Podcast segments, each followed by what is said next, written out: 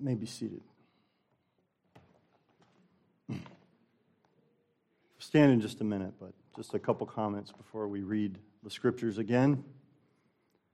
Uh, today's message represents the third in a series from the book of Hebrews. We've seen so far that Jesus is supreme over all creation and that he is better than angels. Today, I invite you to notice an exhortation or warning not to neglect, and especially not to ultimately reject the Lord Jesus. For he is indeed better. He is indeed a faithful priest to us, and he is indeed a brother. So let's turn to our, our attention once again to God's holy, inerrant word, the Epistle of Hebrews, chapter 2. But before we stand and read his word to us, let us pray and ask God for his Holy Spirit's attendance to that word. Let's pray.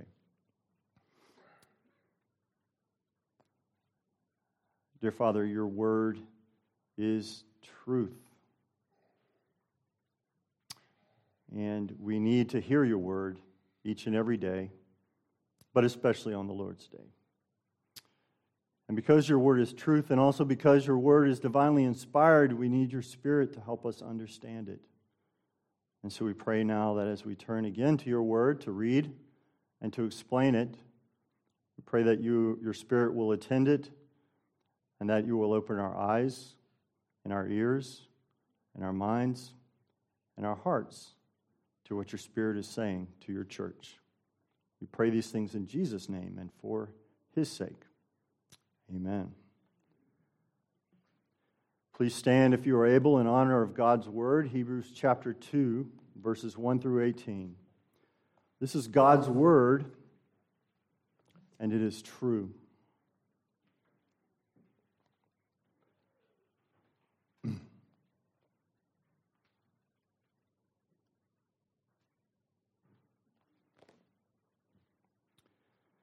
Hebrews chapter 1, uh, excuse me, 2, beginning in verse 1. Therefore, we must pay much closer attention to what we have heard, lest we drift away from it. For since the message declared by angels proved to be reliable, and every transgression or disobedience received a just retribution, how shall we escape if we neglect such a great salvation?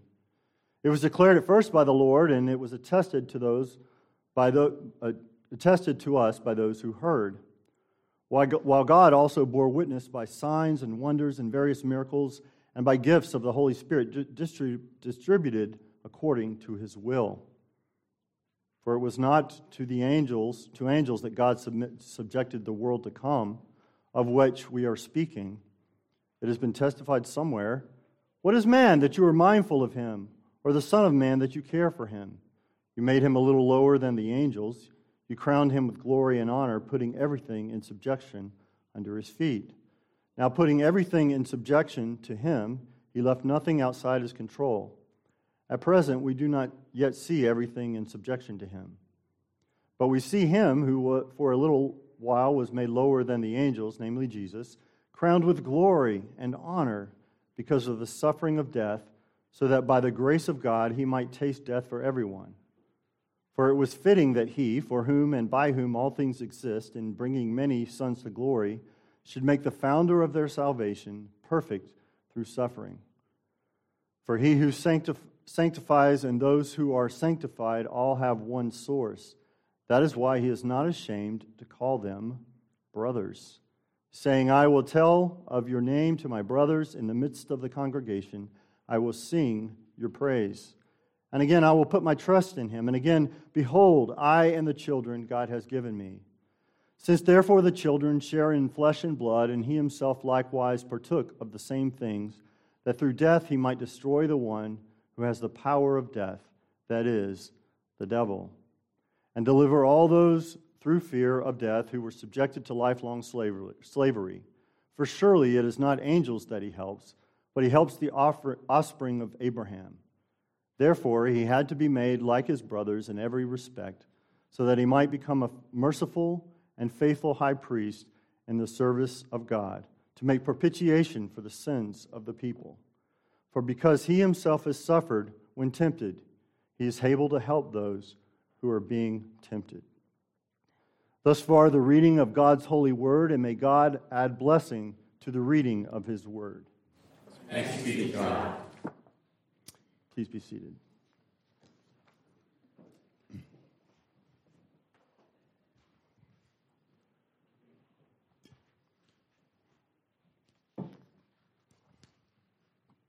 Before I begin today, I need to acknowledge that I got the outline of this sermon from Bible teacher Warren Wiersbe.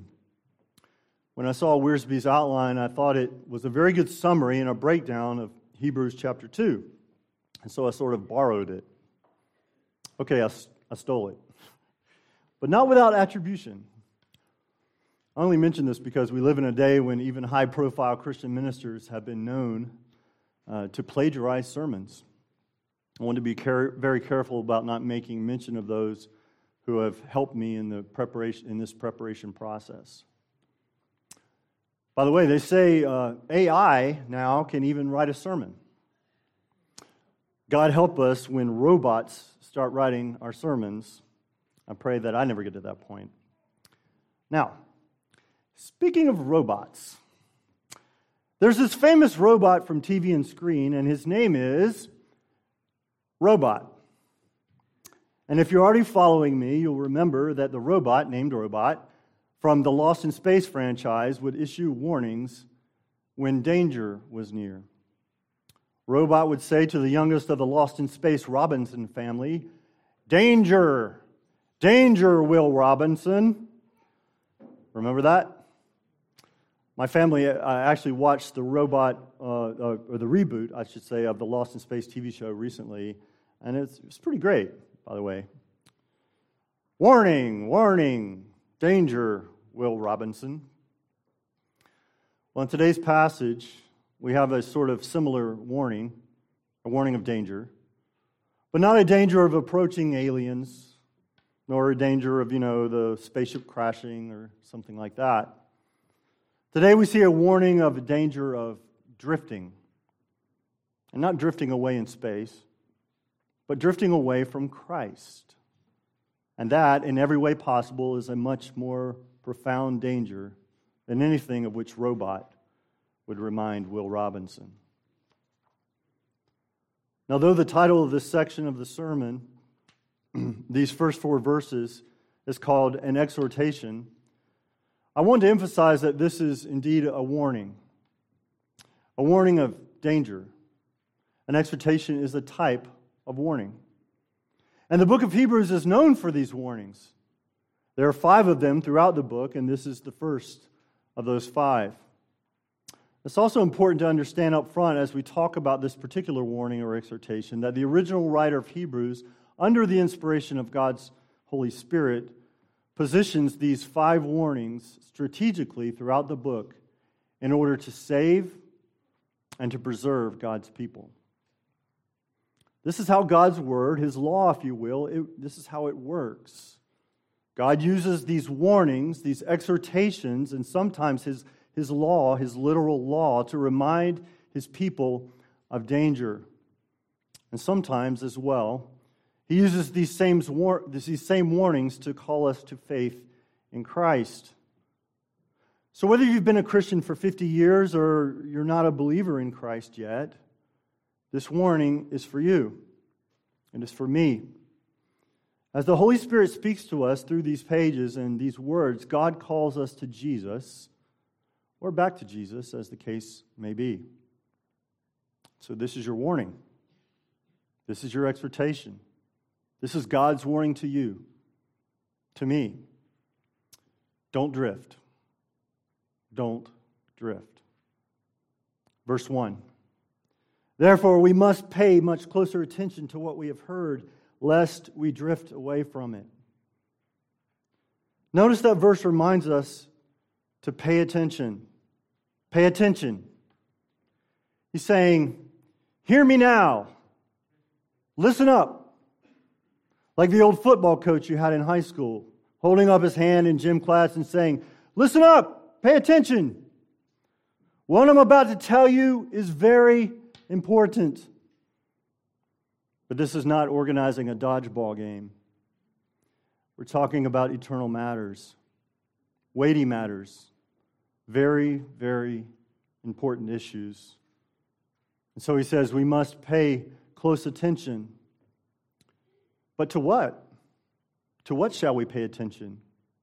Well, the gospel, of course, the words of Jesus, of course. The first verse of chapter 2 parallels the first section of chapter 1 in, in the book of Hebrews, and it tells us that Jesus, or that verse in chapter 1, tells us that Jesus is the final word. And so it's the final word, Jesus, to whom we must pay attention. It's, it's to whom, he is the one to whom we must listen. We cannot drift from Jesus or his word to us. We cannot drift from the gospel. What is his gospel? This glorious story, the gospel is the glorious story that the Son of God has come for us, lived for us, died for us, risen for us, and lives at the Father's right hand for us. Listen up. Pay attention to his final word, Jesus, lest you drift away from him, lest you drift away from him and his glorious gospel. Verse 2 For since the message declared by angels provided to be reli- proved to be reliable, and every transgression or disobedience received a just retribution, verse 3 How shall we escape if we neglect such a great salvation? So he says, How shall we escape? Escape what? Escape judgment. The reference in verse 2 is to the giving of the law at Sinai. And just as those who initially received the law were judged with plagues and sometimes death when they rejected that law, so we will also be judged if we drift completely away from the great salvation provided to us in Jesus Christ. The law could not save our Hebrew forefathers, nor can it save us. But they were called to obey it in faith while looking to the Messiah and participating in Yahweh's sacrificial system. But when they disobeyed this word, this law and grace as revealed at Sinai, and when they did, they were judged. Now, I mentioned earlier that we believe that God uses his law, these strong warnings, to preserve his people.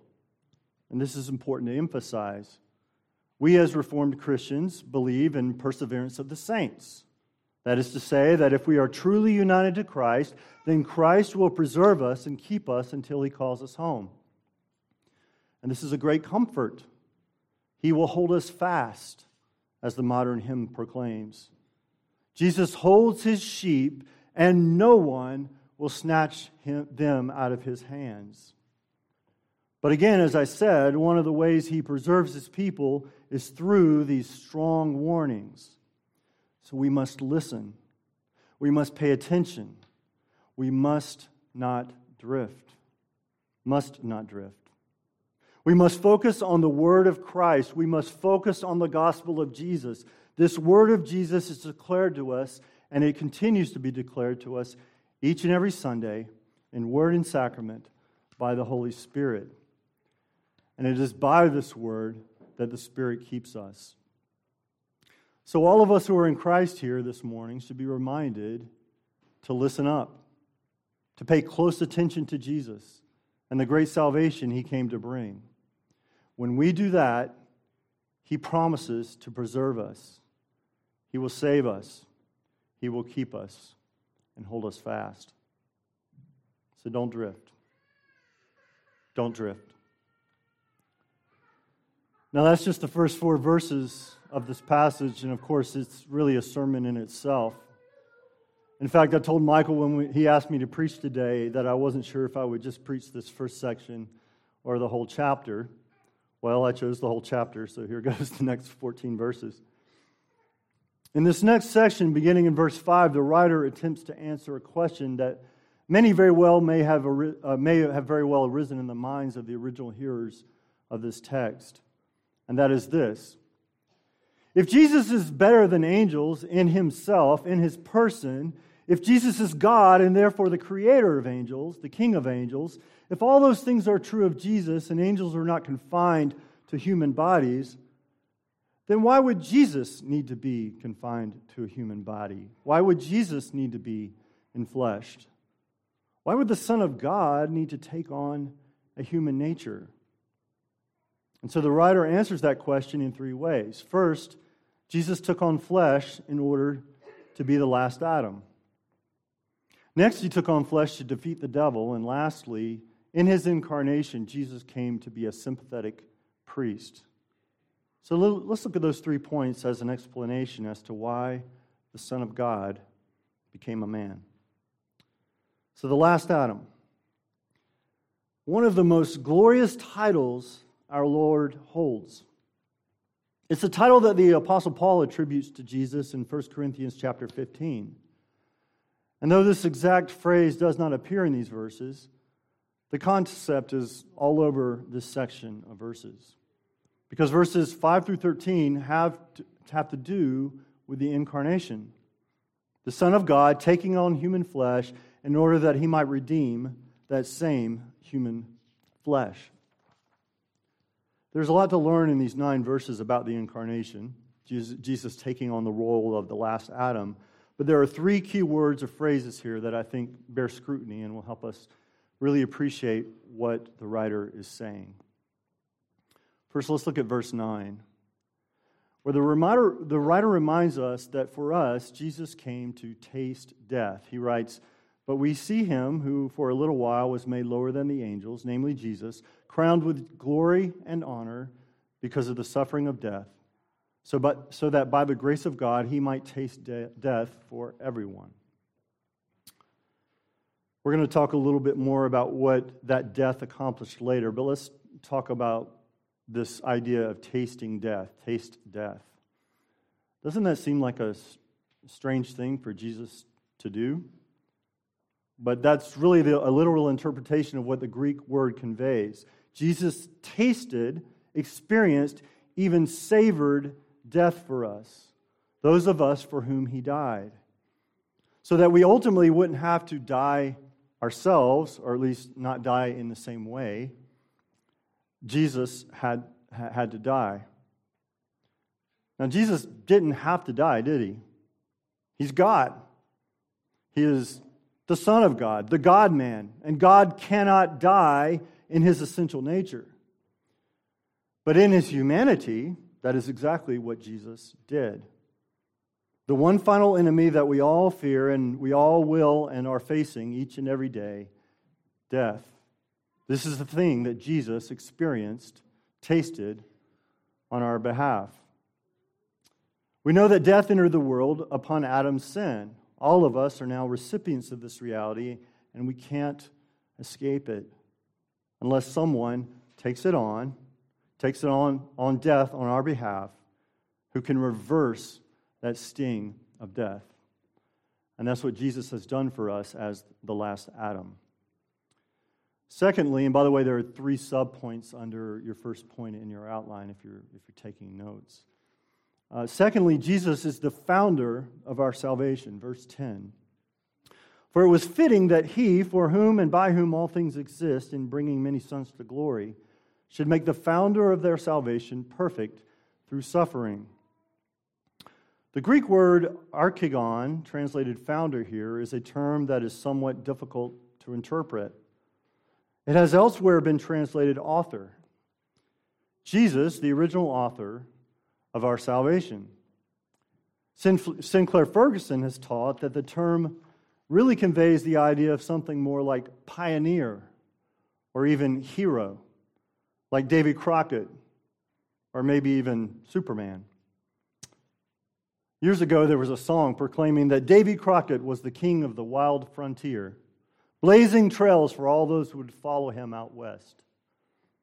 We also have a city in our very own state named after one such person, Boone, as in the city named for Daniel Boone, who led folks west and opened new possibilities for thousands and even ultimately millions of people behind him.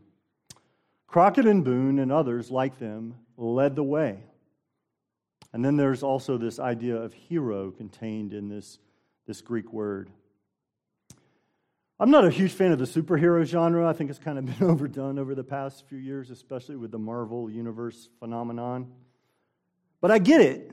Superheroes remind us that there are those uh, things, there are those who can do things for us that we cannot do for ourselves. Whenever the phrase, this looks like a job for Superman, was uttered in the stories of that superhero, the ultimate superhero, it is an indication that Superman was about to do something that only he could do. He was about to catch a falling Empire State Building, or on one occasion, he even reversed the rotation of the earth and took its inhabitants back in time. Only Superman could do that.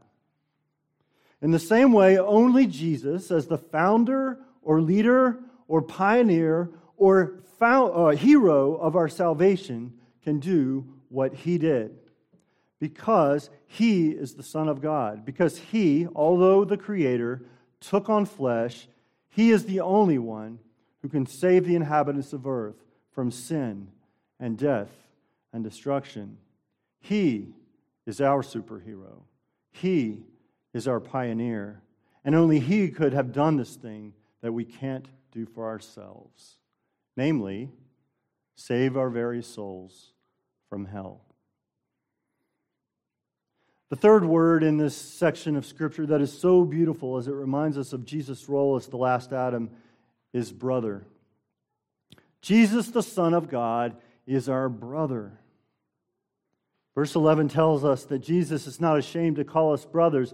And then he quotes Psalm 22 22, which is the psalm Jesus quoted uh, from the cross, by the way. Jesus quotes verse 1 from, that, uh, from the cross, but the writer quotes verse 22 and says that Jesus calls us brother.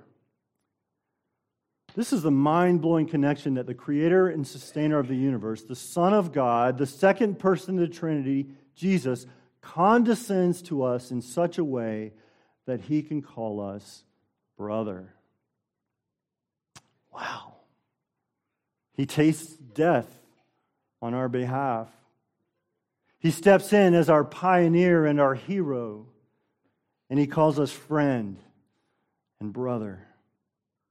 That's what Jesus does as our last Adam, something that angels simply could not do. And it's so beautiful. And it's the reason that he is due all honor, praise, and glory that we can provide. The idea of last Adam reminds us that only Jesus, the eternal Son, can redeem what Adam lost. Because as the eternal Son, clothed in humility, only he can gain back eternal life for fallen humanity. But that's not all. He also defeats the devil on our behalf. This is found in verses 14 through 16 of our passage today. I'm going to reread those three verses. Since therefore the children share in flesh and blood, he himself likewise partook of the same things, that through death he might destroy the one who has the power of death, that is, the devil, and deliver all those who through fear of death were subject to lifelong slavery. For surely it is not angels that he helps, but he helps the offspring of Abraham. The comedian Flip Wilson from the 60s and 70s that's before many of your times, but some of us remember, uh, was made famous by a character he created who uh, used to often utter the phrase, The devil made me do it. This character, as I recall, was kind of a phony preacher. And it was, it was a funny line. But one of the reasons it was funny is that it, there was that ring of truth, right? Because all of us want to blame the devil for our sins so we don't have to take responsibility uh, for it on ourselves. But the true Christian, the one who is not a phony, should understand that Jesus defeated the devil on our behalf. We dare not blame the devil for our sin. The devil is not responsible for our sin. We are. Jesus has defeated the devil, and as we saw in our gospel reading today, he defeated the devil's temptations in the wilderness by correcting Satan's false understanding of God's word. And the devil leaves Jesus, and then he is comforted by angels. And then, of course, Jesus would go on from there to defeat Satan at the cross. The devil is, defeat, is a defeated foe, and Jesus, the last Adam, has done that for us. This is another thing that he has done in his incarnation that no other man can do. You know, it was a big emphasis of Martin Luther that Jesus had defeated the devil, death, and hell. And we sang about that today, right? By the way, I chose uh, Luther's hymn, A Mighty Fortress, today, anticipating this point I'm making today in the sermon, not knowing that Ben Heyman uh, also chose that hymn for next week. Um, so we'll be singing it next week as well, and then probably in a couple weeks after that, we'll be singing it as we celebrate Reformation Month. So I hope you love that hymn. I know I do. but there's a, lot of, there's a line in that hymn that is instructive here. One little word shall fell him. That's fell, F E L L. That is the devil. One little word shall fell him. To what was Luther referring to when he wrote that, that term, that word, that phrase? What little word defeats Satan, the deceiver? Is it Jesus? The word Jesus? Well, yes, that's, one's that's one possibility, but most Lutheran scholars agree that the final word that uh, fells Satan is actually liar. Liar. The devil is a defeated foe because Jesus has defeated him. And so, when the accuser tries to remind us of our sin, we should, as would Luther, repeat back that word to him Devil, you are a liar. My sin has been dealt with at the cross. You are defeated. And your lies will not convince me that I am not a child of God, that I am not a brother of Jesus. The devil is a liar and he is a defeated foe. And we dare not blame our sin on him. Only we, we are responsible, and we should take responsibility for our own sin. Jesus has defeated our great enemy, not just death, not just sin, but the devil himself. Last point. Jesus not only is the last Adam and the defeater of our foe, but he is also a sympathetic priest. Again, verses 17 and 18. Therefore, he had made, he, he had to be made like his brothers in every respect, so that he might become a merciful and faithful high priest in the service of God to make propitiation for the sins of the people. For because he himself has suffered when tempted, he is able to help those who are being tempted. This is such an important aspect of Jesus' humanity, and it becomes a part of the preacher to the Hebrews exhortation. Because he wants us to see not only that we can't blame the devil because he is a defeated foe, but we have a power and freedom over sin in, in, uh, in the here and now because Jesus is our priest. Jesus is our sympathetic priest because he himself was tempted and yet was without sin. And so we are free to, to resist temptation ourselves as those who are united to Christ, as Paul reminds us in Galatians chapter 5, verse 1. It is for freedom Christ has set us free. So stand, therefore, and do not submit again to a yoke of slavery. You see, we are free because Jesus has overcome temptation, not just in the wilderness against the devil, but in, at every turn in his life. He actively obeyed the law and resisted successfully each and every temptation that came at him. And this is throughout his life. The writer of Hebrews will go on to say in chapter 4, as he develops a theology of Jesus' priesthood, that Jesus was tempted in every way, and yet he was without sin. He resisted the temptation to dis- disobey and dishonor his, his father. He resisted the temptation to violate the Sabbath. He resisted the temptation to d- dishonor his earthly parents, to lie, to steal, cheat, commit adultery, covet his neighbor's possessions. All those sins and many, many more. Throughout his life, he perfectly obeyed God's law, and those of us who are united to him have the power to resist the very same sins because his sympathy towards us in this regard empowers us to overcome sin as well. Our Jesus is a sympathetic priest, and as such, we can live lives of victory over sin. And we will not do that perfectly in this lifetime, which is the, why the last thing I want to say about this passage as we wrap up is so important. There's a rarely used word here in verse 17 that the writer of Hebrews sort of sneaks in. That's, this word sort of sums up everything Jesus came to do as the last Adam, especially if we pair it with the idea of Jesus tasting death for us. And it's this word propitiation. Propitiation. This term is somewhat controversial in biblical scholarship, I think mostly because unbelieving scholars don't like the root of what it implies. You see, not only is Jesus a sympathetic high priest in that he overcame temptation, and because of that, he can help us to do so by his help us uh, to do so as well by his spirit. But Jesus is also a high priest in the ultimate sense because he identified with us in order to propitiate or expiate our sin.